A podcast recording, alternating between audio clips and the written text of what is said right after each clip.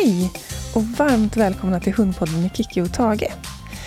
Det här året börjar närma sig sitt slut och det är bara det här avsnittet och ett till kvar innan jag tar ett litet juluppehåll.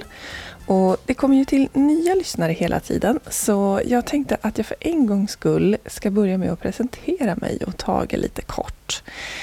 Jag själv är hundinstruktör och hundpsykolog och driver hundträningsföretaget Glada Jyckar i Stockholm och online.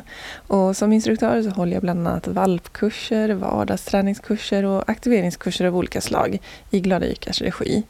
Och som hundpsykolog så hjälper jag hundar och hundfamiljer med lite större utmaningar som rädslor, stress, aggressivitet, allt som är lite mer problematiskt. Jag håller också regelbundet onlineföredrag på olika spännande teman som till exempel hundspråk, oönskat skällande och en massa annat. Onlineföredragen hittar du på gladajyckar.se och där hittar du även min självstudiekurs online som heter Vardagsträning, aktivering och abrovinker och i den kursen så får du massor av verktyg som hjälper dig och din hund att hantera vardagslivet. Ja, det var lite om mig. Och Tage då? Ja, han är min hund, vän, familjemedlem, kollega, träningskompis, läromästare. Jag lär mig otroligt mycket av honom och ständiga följeslagare. Han är en beagle och han fyller faktiskt sex år imorgon så gå in och gratta honom på hans instakonto, Tage the Beagle. Vill du veta mer om mig och Tage och få lite bättre koll på mina tankar kring hundar och hundträning, ja, men då ska du gå in och lyssna på första avsnittet av podden där jag delar med mig av mina fem nycklar som jag baserar i princip alla mina tankar om hundar och hundträning på. Och där berättar jag också lite mer om vem jag själv är. Men nu till dagens tema. Hundmöten. Från kaos till harmoni. Jag upplever att hundmötesproblem är en av de vanligaste utmaningarna som hundägare har med sina hundar. Eh, jag kan vara lite färgad av att jag och de hundägare som jag stöter på här i Stockholm bor i områden där det finns väldigt många hundar på liten yta. Och det kan såklart ställa till problem och framförallt blir problemen väldigt påtagliga i vardagen eftersom det inte går att undvika hundmöten när det bor hundratals hundar i området som man bor. Orsaken till problemen kan variera. Det kan vara att eh, ens hund vill fram och hälsa på alla de ser och kanske blir lite frustrerade om de inte får gå fram. Det kan också vara att de blir rädda och osäkra och vill fly därifrån. Och ytterligare andra, de försöker tala om för den andra hunden att de inte vill ha närkontakt genom att ge den andra en utskällning eller fara ut mot den. I dagens poddavsnitt så tänkte jag dela med mig av min syn på hundmöten. Hur jag tycker att vi bör agera i mötet med andra hundar och hundägare och hur vi ska träna och hantera våra hundar för att klara av de situationer som de behöver liksom klara av. Och häromdagen slängde jag ut en fråga på poddens Instakonto. Ska man låta sin hund hälsa på andra hundar på promenaden? Och jag fick massor av svar så det verkar verkligen vara en fråga som intresserar och engagerar. Och dessutom så fick jag mängder av olika svar. Och det tycker jag är bra. För att min åsikt är att svaret på den frågan är det beror på. Precis som det mesta som gäller hundar och andra situationer i livet också faktiskt. Men det finns liksom inte ett universalsvar eller en universallösning som funkar för allt och alla. Utan jag tycker att man måste tänka till och fundera på vad är bäst för min hund och för den situationen som jag är i. Och innan jag börjar prata om hundmöten så tänkte jag faktiskt dra en parallell till oss människor. Vissa människor är ju sociala och utåtriktade och älskar att gå på mingelparty och småprata med främmande människor på bussen eller i en butik. Medan andra är mer inåtvända och trivs bäst med ett fåtal personer som de känner väl och fått chans att lära känna i sin egen takt. Ytterligare några är lite mitt emellan och det kan också variera från dag till dag. Igår till exempel så var jag, min man och Tage på ett supermysigt café och fikade. Vid bordet bredvid så satt det två kvinnor som började prata om hundar först med varann och sen så började de prata lite med oss. Eh, det var ju för att de såg Tage förstås. Och vi hade en jättetrevlig pratstund och trots att vi inte kände varandra innan så blev jag glad av samtalet. Och samtalet växte fram lite försiktigt genom växelvis visat intresse och till slut så satt vi där och bara pratade rakt av. Om vi inte hade snappat upp varandras samtalsinviter då hade ju troligtvis samtalet dött ut ganska snabbt. Men eh, eftersom både jag och de hade intresse av att samtala så växte det till ett trevligt samtal. om det hade varit så att jag inte var intresserad av att prata just då och de hade varit väldigt påträngande och inte känt av hur länge eller mycket eller om jag ville prata alls, då hade jag nog inte kommit därifrån med alls samma glada och positiva känsla. Det fanns andra kafégäster där och jag pratade inte med någon av de andra utan det var just de här kvinnorna som, som vi började prata med. För mig är det långt ifrån självklart att småprata med alla jag möter och det är heller inte självklart att de jag möter vill prata med mig. Men ibland så kan det vara jättetrevligt och berikande. En annan person kanske aldrig vill prata med främmande människor och den kanske till och med tycker att det är obehagligt eller jobbigt att bli tilltalad på ett café. Om den personen ständigt skulle bli kontaktad av främlingar på kaféet och som kanske också då inte låter personen vara i fred när den visar att den vill det, då skulle den antagligen inte ens vilja gå på kaféet till slut. Eller samma sak när man åker buss. Eller vistas i andra situationer överhuvudtaget med många människor. Och ytterligare någon person kanske är så utåtriktad att den vill prata med allt och alla hela tiden. Och den personen kanske blir frustrerad om andra människor i omgivningen inte vill prata alls utan vänder ryggen till och fortsätter med sitt. Så då kan man ju undra varför sitter jag här och pratar om mina kafébesök? Jo, men det är för att det är precis sådär komplext eller nyanserat även för hundarna. Vissa hundar älskar att umgås och då kan det absolut vara berikande under vissa omständigheter. Men de kan också behöva lära sig att de inte kan få hälsa på allt och alla och att de behöver lyssna in både vad matte och husse säger och kanske signalerna från den andra hunden.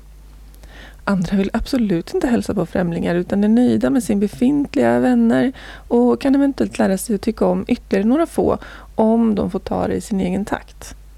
Och så har vi de som är lite mer selektiva, som faktiskt min Tage är.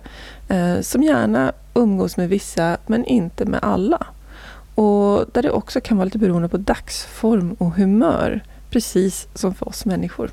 Så tillbaka då till min fråga om huruvida man ska låta sin hund hälsa på andra hundar på promenaden eller inte. Många svarade nej, några svarade ja och ytterligare många svarade att det beror på.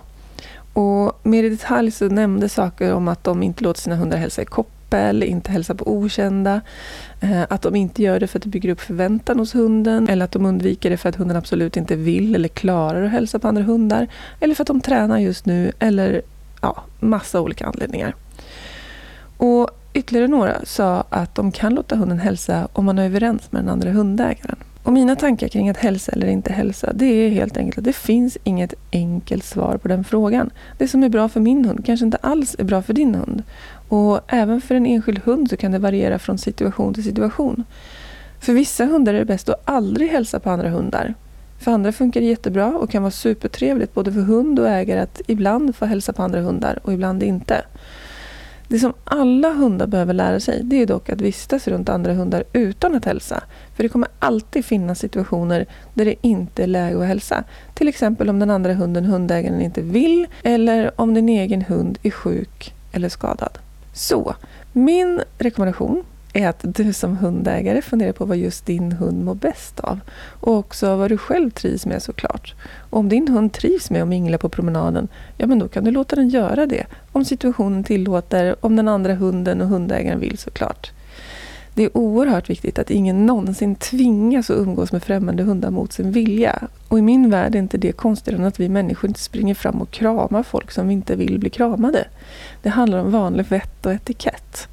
Vi kollar av om den andra är intresserad av att umgås innan vi kastar oss över dem och respekterar om den vill vara i fred.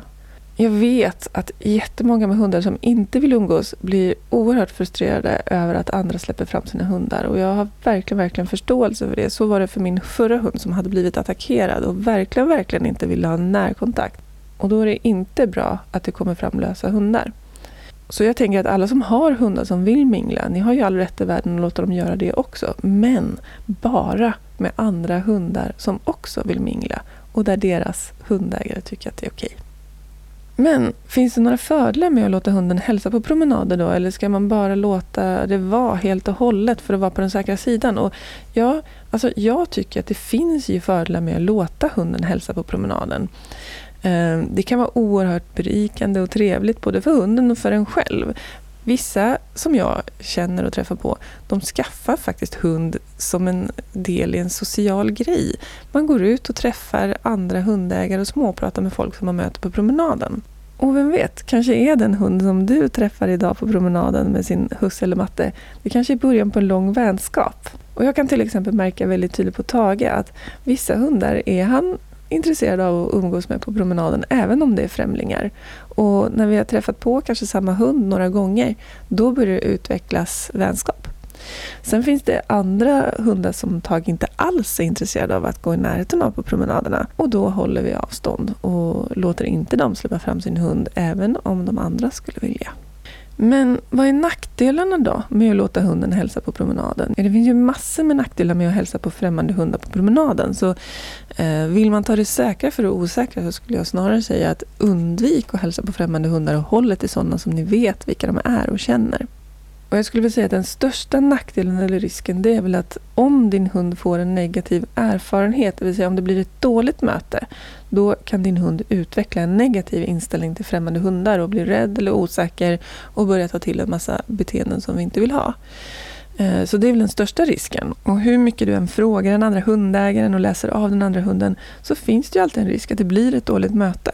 Sen finns det också risk för smittor. Hunden kan få kennelhosta eller magsjuka eller annat. Så det ska man också ha i bakhuvudet. Och det kan också vara så att om din hund älskar andra hundar och gillar att leka och hälsa på andra hundar, ja men då finns det risk att din hund bygger upp så hög förväntan på hundmöten så att han eller hon blir frustrerad de gånger han inte får hälsa. Och utöver det så finns det risker med att låta hundarna hälsa om ni låter dem hälsa i koppel. För då finns det risk att de antingen trasslar ihop sig och då blir sura på varandra för att de sitter fast. Eller bara att kopplen begränsar deras rörelser eller får dem att känna sig lite trängda. Så det helt enkelt blir ett dåligt möte. Och låter ni dem hälsa lösa, då finns det risk att ni inte får tag på dem om någonting händer. Ja, så det finns massor med risker, men det finns också fördelar. Så med det i bakhuvudet så är faktiskt min rekommendation att lära alla hundar att normalläget är att inte hälsa på främmande hundar på promenaden. För det behöver alla hundar som sagt klara av. Sen kan du, om du vill och om du har en hund som gillar att hälsa på andra hundar, lära din hund att när du säger varsågod och hälsa, då får den hälsa om den vill. Men bara om den vill. Du ska aldrig pressa eller tvinga din hund att hälsa på andra hundar. Och självklart så säger du bara varsågod och hälsa om du har fått klartecken från den andra hundägaren. Dessutom rekommenderar jag att du studerar både din hund och den andra hunden och ser om de verkligen vill umgås. För att det, jag märker ofta att eh, hundägare kanske säger ja eller frågar om min hund får hälsa. Men jag ser på den andra hunden att den är egentligen inte så sugen. Och då avstår jag för den andra hundens skull, även om Tage skulle vara intresserad. Och gör man så, tillsammans med den träning som jag tänkte vi ska prata om i resten av avsnittet, då kan man få en hund som är avslappnad och lugn och harmonisk runt andra hundar oavsett om du låter den hälsa på andra hundar eller inte. Och efter den långa utläggningen så tänkte jag fokusera resten av avsnittet på hur du kan träna din hund att vara lugn runt andra hundar utan att hälsa. Och på hur ni kan passera förbi andra hundar på promenaden utan att din hund går upp i stress. Och innan vi går in på själva träningen så tänkte jag nämna några tänkbara orsaker till att så många hundar har problem eller utmaningar med hundmöten. Och till exempel så kan det handla om att vi bor på ett sätt så att det är väldigt, väldigt många hundar på liten yta. Det blir väldigt trångt och det är hundar överallt och det här kan skapa stress antingen genom hög förväntan eller genom osäkerhet.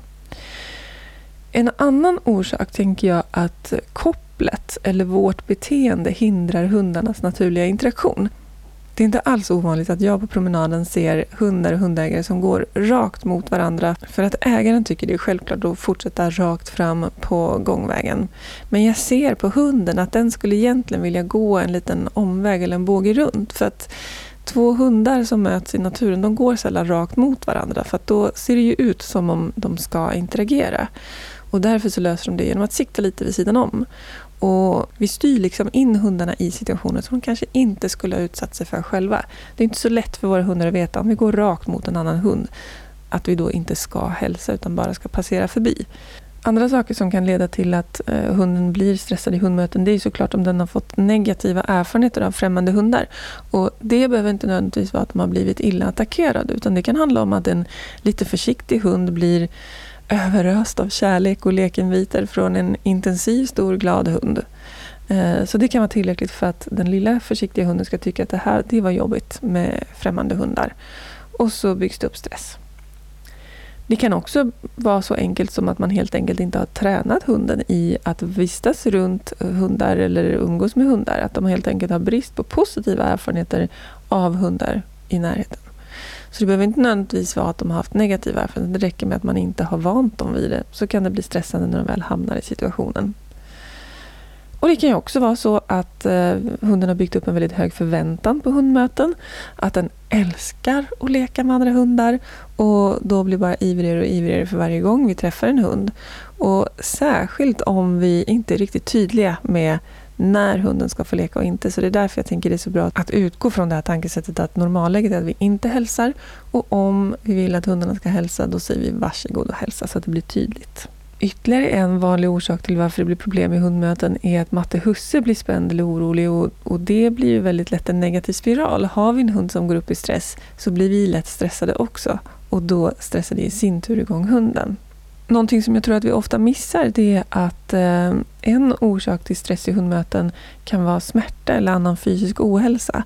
Och Det är någonting som vi generellt missar tycker jag med våra hundar. Så har du minsta lilla misstanke om att det skulle kunna finnas någonting fysiskt hos din hund, kolla upp det. För att det kan påverka hur hunden reagerar i situationer som till exempel hundmöten. Och Det kan det också göra om hunden är i någon slags mental obalans. Om den antingen är överstimulerad eller understimulerad. Att den antingen får för mycket intryck och helt enkelt är stressad av alla intryck. Eller att den får för lite meningsfull mental stimulans. Eller fysisk aktivitet för den delen. Sen påverkar också hormoner. Jag kan säga att nästan alla hundar får utmaningar med hundmöten i tonåren. Hormonerna sprutar och hanarna blir extremt tikintresserade och kanske också vill mucka eller mäta sig lite med andra hanhundar. Och tikar kan bli lite mer labila när de löper.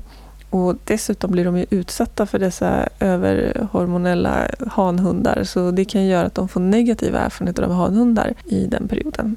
Och sen ska vi då ha i bakhuvudet att olika hundar är olika sociala, precis som jag var inne på. Och många hundar de är väldigt sociala som valpar.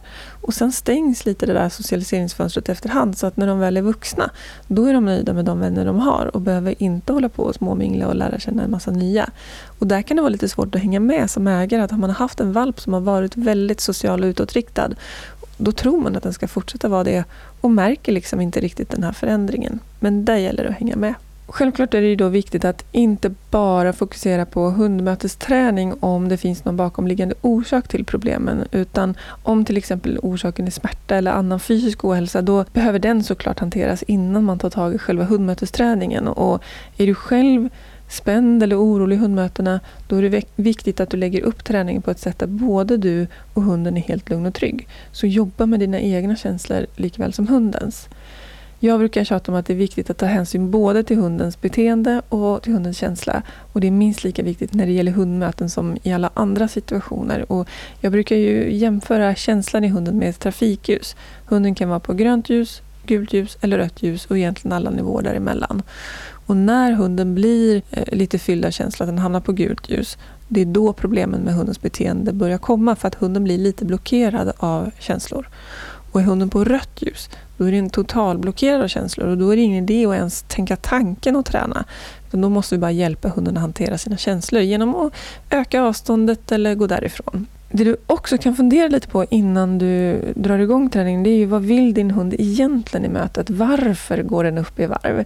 Vill den fram och hälsa och umgås eller vill den bara fram och kolla av den andra hunden? Eller vill den kanske till och med dit och säga försvinn? Det kan verka ologiskt att en hund som egentligen vill vara i fred drar mot den andra hunden. Men ofta så handlar det om att de har lärt sig att de inte kan gå undan. Antingen genom kopplets begränsning eller på grund av att den andra hunden har kommit fram även om den egna hunden visar att den vill vara i fred. Och då blir anfall bästa försvar för de hundarna.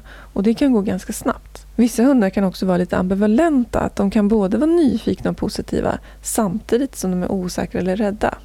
Och oavsett vilket så är det viktigt att du lägger upp träningen på ett sätt där hunden är lugn i varje steg. Så även om hunden har en positiv känsla så vill jag ändå ha hunden långt ner i trafikljuset när vi lägger upp träningen. Jag brukar utgå från tre olika träningssätt vid hundmötesträning och jag brukar kombinera alla de här tre på alla hundar jag jobbar med. Och Sen brukar det vara så att ett av träningssätten kanske funkar lite bättre hos en hund än en annan och tvärtom. Och Då gör jag mer av det. Men jag använder alla metoderna hos alla hundar. Och de tre olika träningssätten det är motbetingning och det är belöning av bra beteenden som hunden självmant bjuder på. Och det är användning av inlärda beteenden för att hjälpa hunden att hantera hundmötet. Och jag tänkte gå igenom de här tre metoderna en i taget. Nu när det är vinter och leriga tassar vill vi passa på att slå ett slag för Furry Friends pälsvårdsserie. Serien är utvecklad tillsammans med REF Stockholm och är helt vegansk och tested on humans first. Unna din fyrbenta kompis en mysstund i duschen eller badkaret. Köper du Furry Friends pälsvårdspaket så får du schampo, balsam och en välvårdande spray till ett värde av nästan 500 kronor för endast 399 kronor. Produkterna doftar ljuvligt och är speciellt framtagna för känsliga hundar. Vad väntar du på? In och beställ och som vanligt levereras paketet smidigt till dörren. Vi är så tacksamma för att Furry Friends sponsrar oss och möjliggör denna podd. Tack Furry Friends!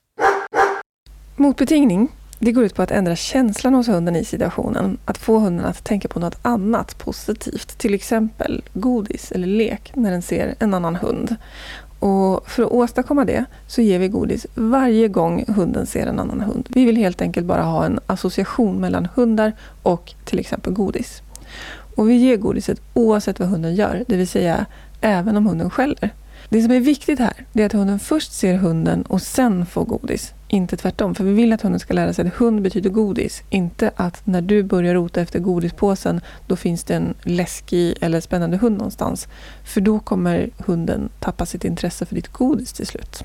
Som sagt, vi ger godis oavsett vad hunden gör. Det vill säga till och med om hunden skäller eller far ut mot den andra hunden. Men idealet är om vi kan träna motbetingningen i hunden är så långt ner i trafikljuset som möjligt. Då kommer det inte finnas någon risk att vi förstärker oönskade beteenden.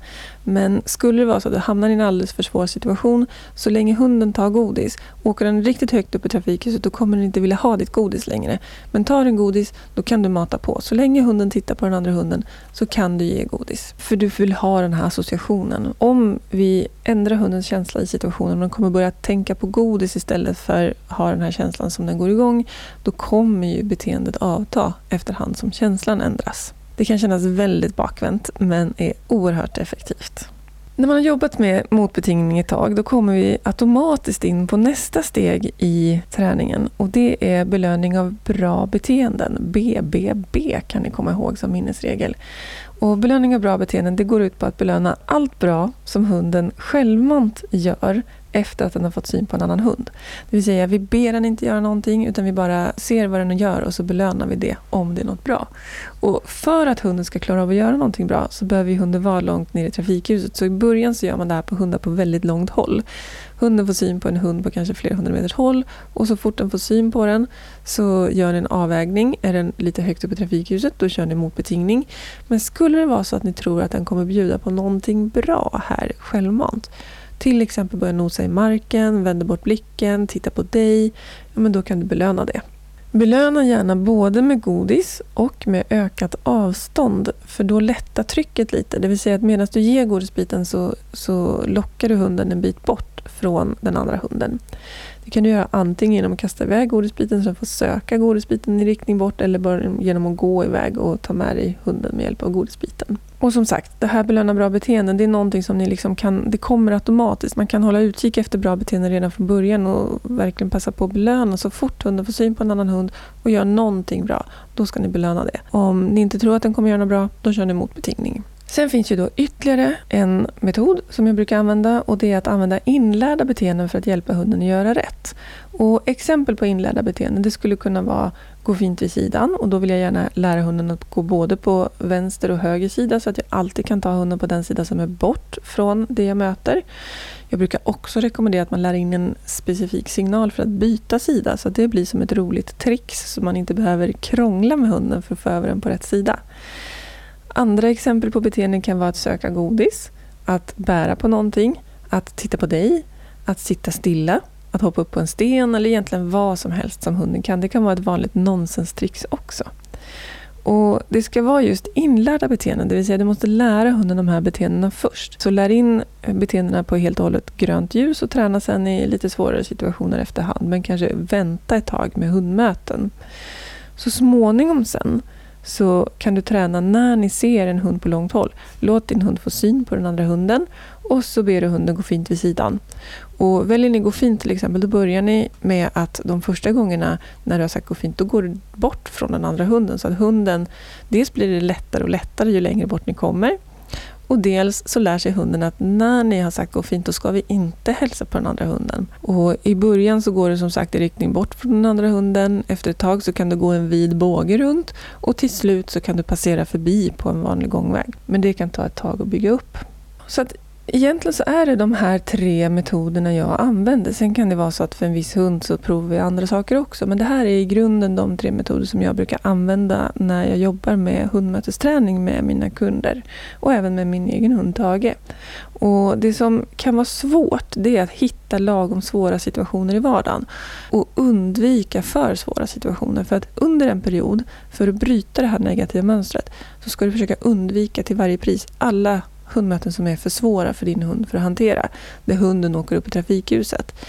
Men du ska också börja samla på sådana hundmöten där hunden är träningsbar. Det vill säga där ni ser hundar på långt håll och hunden klarar av att göra någonting av de här tre metoderna. Och ibland kan man faktiskt behöva arrangera. Du kan behöva be någon hjälpa till helt enkelt. Och att ni är på en plats där det inte finns massa andra hundar. Och så ber du någon dyka upp på en viss plats om och om igen tills ni har liksom lärt er att hantera den situationen. Och då långt, långt, långt avstånd i början. Och sen så småningom minska ner på avståndet så att det blir svårare och svårare. Och Jag tänker att vi vill hjälpa hunden om det behövs, men inte mer än nödvändigt. Så om du märker liksom att men det här kommer bli ett jobbigt hundmöte för min hund, agera i tid, ta en båge runt, välj ett beteende som hjälper hunden och belöna massor. Avled med godis om det behövs. Men om det är en situation som du tror att hunden kommer klara av att hantera själv, då är det bra om du låter hunden klara sig så mycket själv som möjligt. För då lär sig hunden att hantera det utan att du går in och styr upp. Och målet är att hunden på sikt ska kunna gå helt avslappnad och, och, inte behöva så mycket hjälp från din sida när ni möter hundar. Och att du kanske bara behöver hjälpa den i de allra svåraste situationerna. Ytterligare en bra grej är att förvarna hunden om att det finns en hund i närheten. Det gör både att hunden slipper bli överraskad när hunden väl har kommit väldigt nära plus att många hundar kan tycka att det är lite skönt att de känner att du har koll på omgivningen så behöver inte de. Jag säger till exempel hund kommer till Tage och det använder jag om jag ser att det närmar sig en hund fast han inte är beredd.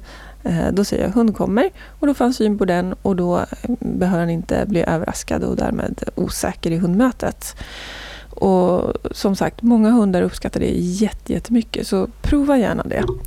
När du sen ska börja jobba med hundmötesträningen så tänker jag att börja med att gå ut och prova en teknik i taget så att du lär dig varje enskild teknik. Men sen så fort som möjligt så ska du börja variera val av teknik utifrån situationen. Och du kan till och med använda alla teknikerna i samma hundmöte om du vill. Det skulle till exempel kunna se ut så här. Du får syn på en hund på långt håll. Du säger hund kommer, din hund tittar upp och du väntar tills din hund har fått syn på hunden. När den precis får syn på hunden så kör du motbetingning några gånger, det vill säga ger några stycken godisbitar medan hunden tittar på den andra hunden. Sen säger du gå fint eller kom här och så går du åt ett helt annat håll så att ni ökar avståndet till den andra hunden. Och när ni har gått en bit så belönar du och säger varsågod och nosa eller vad nu hunden vill göra. Ja, så, så där skulle det kunna se ut. Och utöver de här träningsmetoderna så kan du också behöva någon strategi för att avleda hunden. Och Det kan ju vara så att ni är ute och går och ni har fått så många hundmöten så nu känner du att varken du eller hunden pallar mer. Hunden kan lätt bygga upp lite stress efter varje möte och om den inte liksom lyckas bli av med den ordentligt så kan det bli att det blir lite svårare och svårare för hunden att hantera hundmöten. Och då kan det vara så att efter en tre, fyra, fem möten så behöver den inte fler möten den dagen utan den behöver behöver få vila. Och då är det viktigt att eh, du har någon slags strategi för att avleda hunden. Och Det kan vara till exempel att låta hunden gå undan och göra något tricks eller eh, söka efter godis eller vad som helst som tar hundens uppmärksamhet. Och när du avleder hunden, då är det viktigt att hunden inte ens märker att det finns en hund i närheten. Utan då ska du verkligen avleda till 100% så att hunden inte behöver känna eller inse att det finns en hund där. Och utöver träningsmetoderna och strategin för att avleda så kan man också behöva någon slags strategi för krishantering eller akutlösning. Jag får ofta frågan, men vad gör man då om hunden väl gör ett utfall? Och rent krasst så är det så att om hunden gör ett utfall, då har vi satt den i en situation som var alldeles för svår. En situation som den inte var redo för ännu. Och då är det ingen vits att försöka träna hunden, för att hunden är liksom inte riktigt träningsbar när den är på rött ljus. Utan då ska du egentligen bara försöka ta hunden ur situationen så snabbt som möjligt. Ta bort den från situationen så att den hamnar ner på gult eller grönt ljus igen. Och Det får du själv försöka hitta någon strategi för. Det kan vara till exempel att eh, lyfta upp hunden och gå därifrån. Det kan vara att eh, liksom fösa hunden ur situationen eller segdra den ur situationen. Jag förespråkar egentligen inte att man drar i koppel, men hamnar du i ett krisläge, då kan du behöva faktiskt dra hunden ur situationen för att det är bättre att ta den därifrån handgripligen än att den är kvar i situationen och jagar upp sig. Däremot så ska du inte lägga någon ökad stress eller press i situationen, så ta hunden därifrån så lugnt som du bara kan. Effektivt, men lugnt. Slutligen, innan jag börjar runda av det här avsnittet, så tänkte jag prata lite grann om andra hundägare som riskerar att släppa fram sin hund. För det upplever jag ett stort dilemma med hundmötesträningen. Att eh, det är svårt att arrangera situationen så att vi får vara i fred om det är det vi behöver. Och fram tills vi är redo för närmare möten. Och dels tänker jag då att ja, det är jättesvårt att styra omgivningen. Så under en period så rekommenderar jag att du undviker liksom problemsituationer som till exempel då trånga passager eller platser och tider med många lösa hundar och så. Så försök att helt enkelt tänka till och tillrättalägga lite eh, under en period tills din hund är redo för de situationerna. Tänk också på din egen utstrålning för att den kan smitta både till omgivningen men framförallt tänkte jag på hunden. Om du blir irriterad på främmande hundägare då kommer hunden känna det och också bli irriterad. Eller om du blir stressad eller uppjagad då smittar det direkt av sig på hunden. Så håll dig lugn. Och sen skydda din hund mot omgivningen så mycket som du bara kan.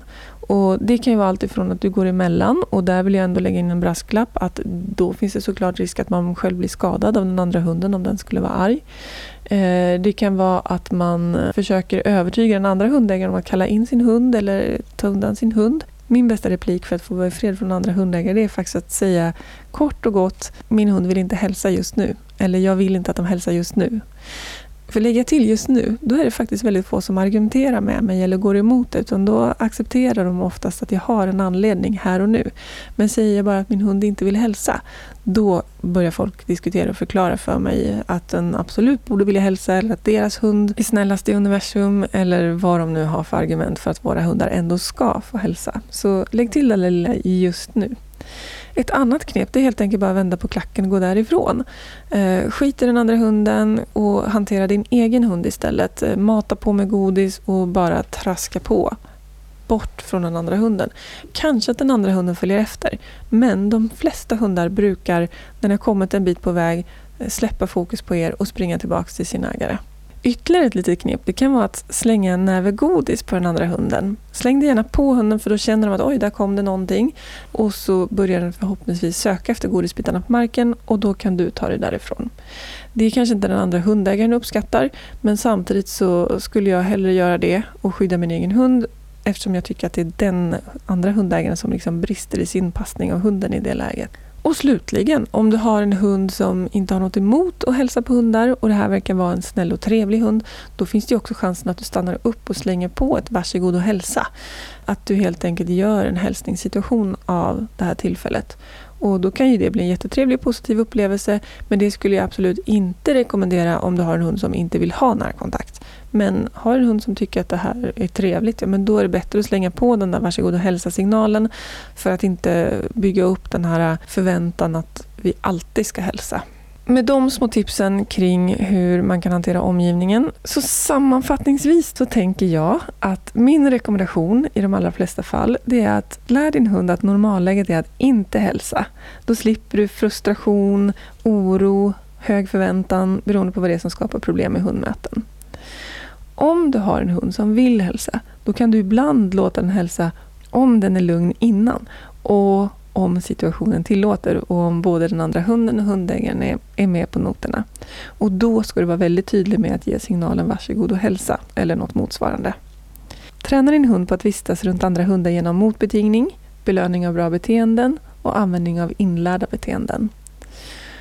Ha även en strategi för avledning och för krishantering. Även om det är inga träningsmetoder, men det är bra att ha strategier för det.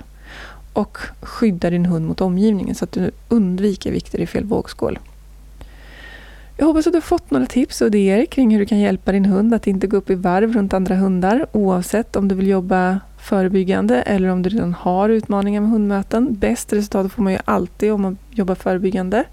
Och Innan vi rundar av så skulle jag vilja uppmana dig att gå in och följa mig, Kiki Felstenius, på Instagram. Så delar jag med mig av tips och råd om hundars beteende och träning.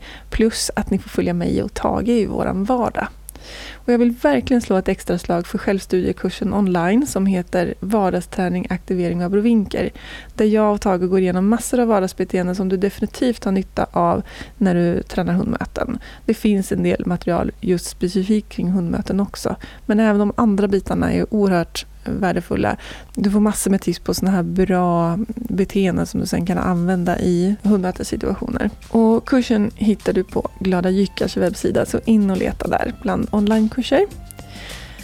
Tusen tack för att du lyssnar på Hundpodden med Kikki Felstenius och Tage the Beagle. Ha en underbar dag!